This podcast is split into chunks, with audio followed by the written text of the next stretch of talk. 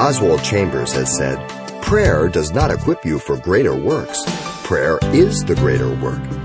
And with an endearing illustration for Scripture's promise that the fervent prayer of a righteous man avails much, here's Pastor Xavier Reese with today's Simple Truth.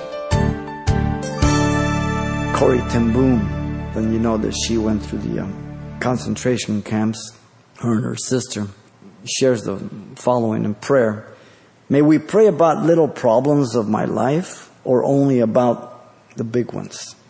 One day when I had a bad cold in the concentration camp, Betsie, my sister, prayed for a handkerchief for me.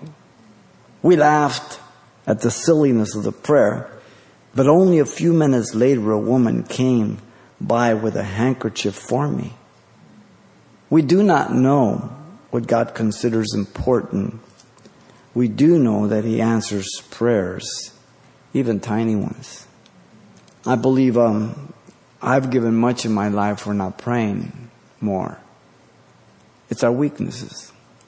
How many hassles and problems we go through or difficulties because we just try to figure it all out. And then once I can see that I can't figure it out or I can't handle it, like, oh God, then that should be the very first thing I should do. It does not matter if we are but minutes old in Christ or 40 years. Prayer will be answered.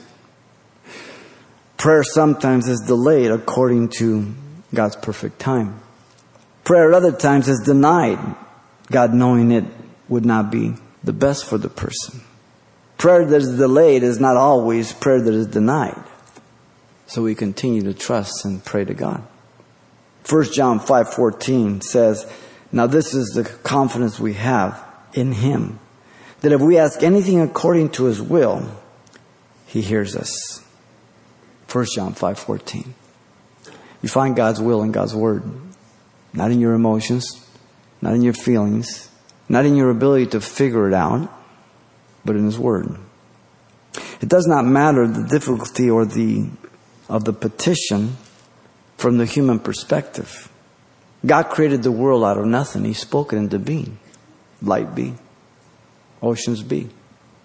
God divided the Red Sea and destroyed the entire Egyptian army in it. Not one survived. God fed Israel in the wilderness for 40 years. Their clothes and shoes never wore out.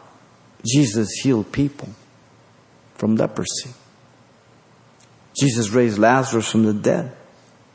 Jeremiah 32, 20 says, Behold, God speaking, I am the Lord Yahweh, the God of all flesh. Is there anything too hard for me, Jeremiah? He's rebuking this prophet that God was going to bring back Israel after the Babylonian captivity. Though he believed it, he started doubting. No different than you and I.